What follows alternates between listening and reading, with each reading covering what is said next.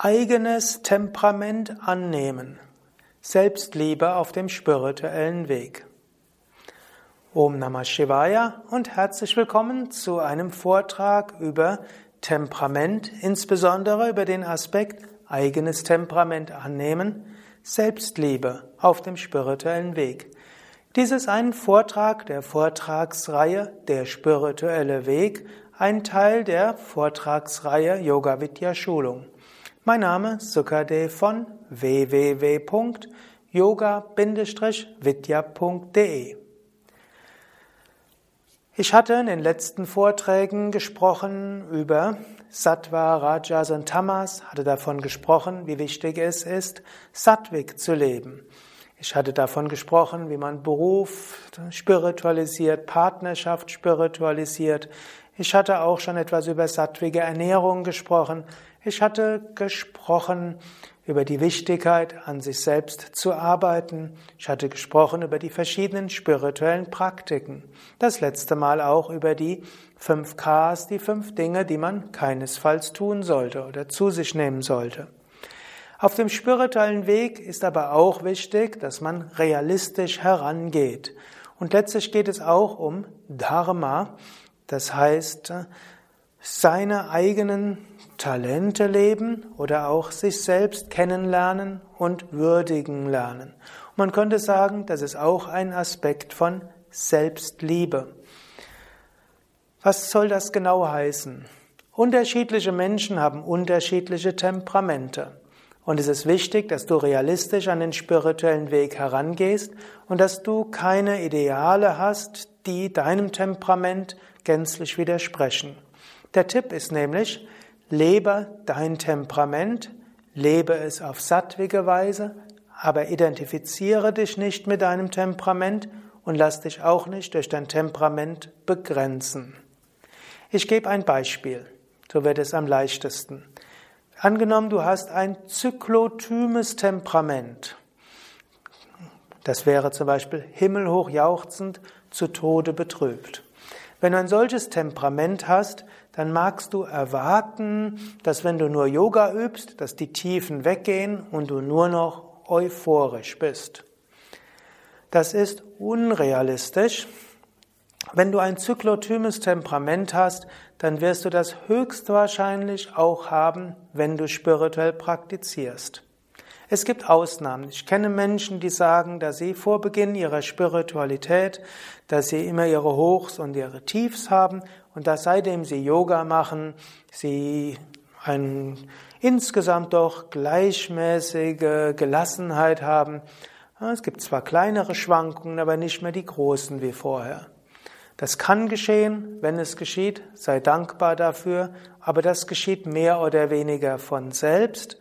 Es geschieht, dazu braucht es keine besondere Anstrengung. Du musst nur täglich deine Asanas und Pranayama und Meditation üben, einen Sinn in deinem Leben sehen und wenn dann manches von dir abfällt, dann war das nicht wirklich etwas, was du in der Tiefe des Wesens warst. Aber wenn du wirklich jemand bist mit zyklotymen Temperament, dann wirst du das auch bleiben, selbst wenn du Yoga übst. Du wirst es nur anders sein können. Und du kannst überlegen, wie kann ich mein zyklotymes Temperament yogisch leben. Dann kann es sein, dass du Hochenergiephasen hast und Niedrigenergiephasen hast. Und beides haben, haben gute oder beide haben wichtige Aspekte, Lernaspekte. Erwarte nicht vom spirituellen Weg, dass du ab da nur noch Hochs hast. Selbstliebe ist ja auch ein wichtiges Wort oder auch Selbstakzeptanz. Wenn du nämlich überlegen würdest, angenommen, ich hätte weder die Hochs noch die Tiefs, wäre mir das lieber. Wenn du jemand bist mit zyklotymen Temperament, würdest du sagen, nee, also einfach nur so gemäßigt, das will ich nicht sein. Wenn der Preis für meine Hochs ist, dass ich auch Tiefs haben muss, dann bin ich bereit, diesen Preis zu zahlen.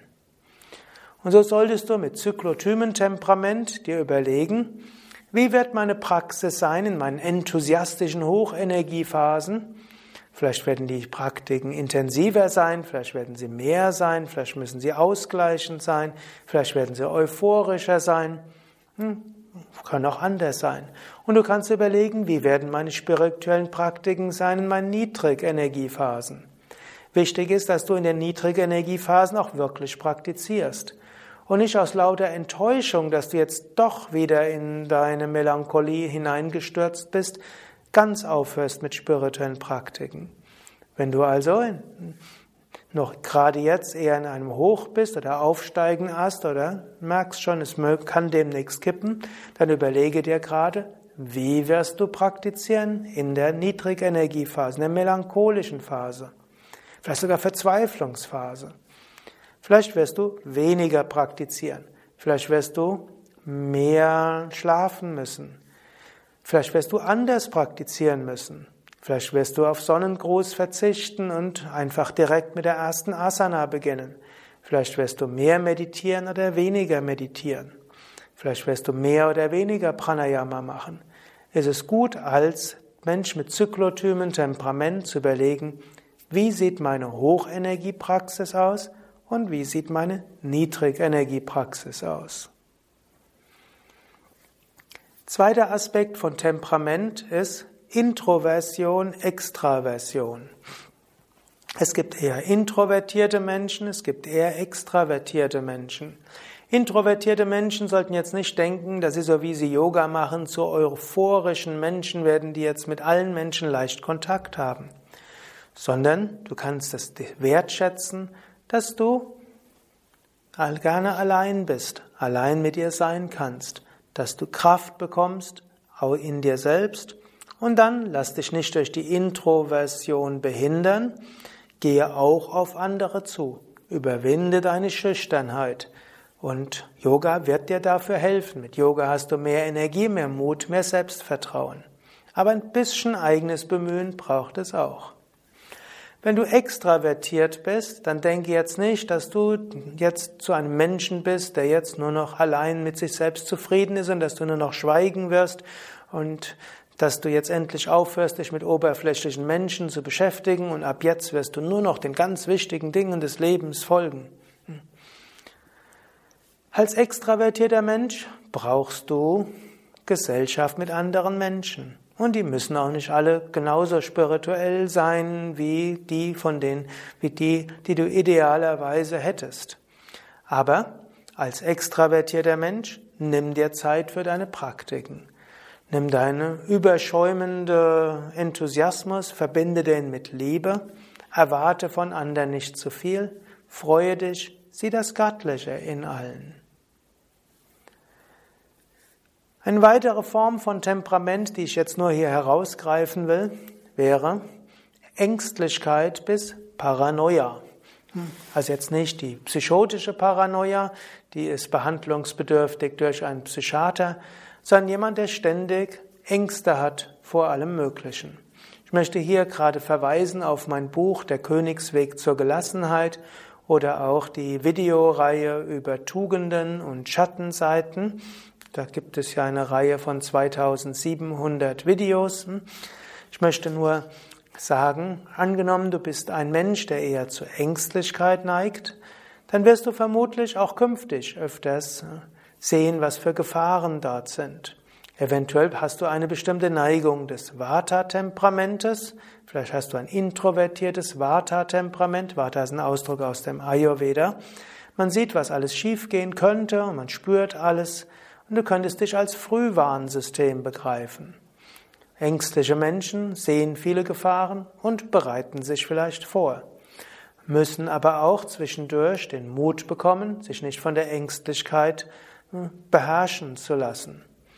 Ich kenne einige langjährig spirituelle Menschen, für die es immer noch eine Überwindung, zum Beispiel einen Yogakurs zu geben und sie äußern immer noch tausend Bedenken, wenn man ein neues Projekt beginnt. Das ist nichts Schlechtes, sondern solche Menschen sind auch wichtig. Es ist wichtig, sich bewusst zu machen, dass doch einiges schiefgehen kann.